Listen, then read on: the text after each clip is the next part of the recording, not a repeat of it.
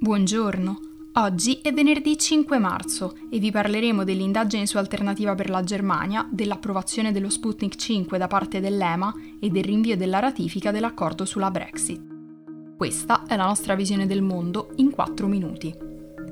Il partito di estrema destra Alternativa per la Germania potrà essere messo sotto sorveglianza dai servizi segreti perché rappresenterebbe un pericolo per la democrazia.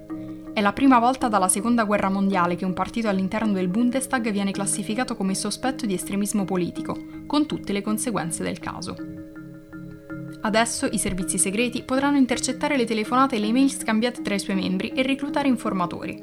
I parlamentari e gli eurodeputati di Alternativa per la Germania verranno esclusi da questa decisione.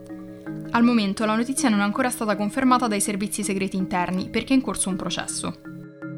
Alternativa per la Germania era sotto sorveglianza già in alcuni stati tedeschi e aveva provato a bloccare la decisione dei servizi segreti di estendere il provvedimento a livello nazionale facendogli causa.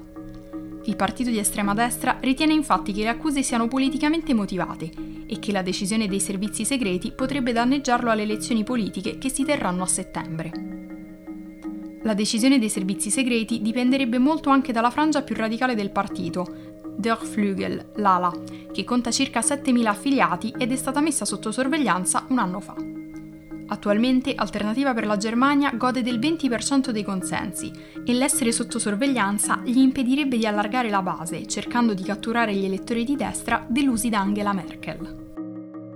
Parlando invece di coronavirus, l'Agenzia europea per i medicinali ha iniziato la procedura di revisione del vaccino russo Sputnik 5. Se la valutazione sarà positiva, il vaccino potrà essere utilizzato anche dai cittadini europei. Finora la procedura di revisione ha richiesto circa tre settimane, ma i ritardi nella consegna dei vaccini degli ultimi mesi potrebbero accelerare le tempistiche. Inizialmente l'EMA non aveva revisionato lo Sputnik 5 perché l'azienda che lo produce non aveva fornito i dati sulla produzione e le cartelle cliniche dei volontari che hanno partecipato alle sperimentazioni.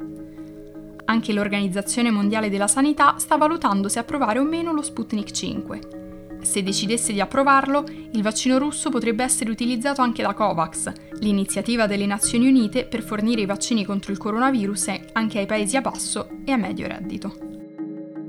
Infine, il Parlamento europeo ha rinviato la ratifica dell'accordo commerciale sulla Brexit. La decisione è arrivata dopo l'accusa della Commissione europea Boris Johnson che avrebbe violato per la seconda volta il diritto internazionale, estendendo unilateralmente il periodo di grazia per consentire al Regno Unito e all'Irlanda del Nord di adattarsi alla fase post-Brexit.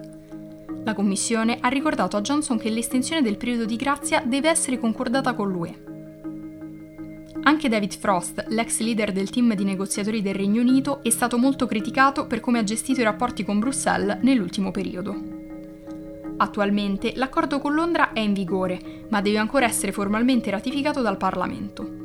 Il voto potrebbe essere rimandato fino alla fine di aprile per permettere ai deputati di seguire gli sviluppi sulla disputa sull'Irlanda del Nord. Fonti a Bruxelles ritengono che la decisione di Johnson abbia danneggiato i rapporti con l'UE. Per oggi è tutto, dalla redazione di The Vision a lunedì.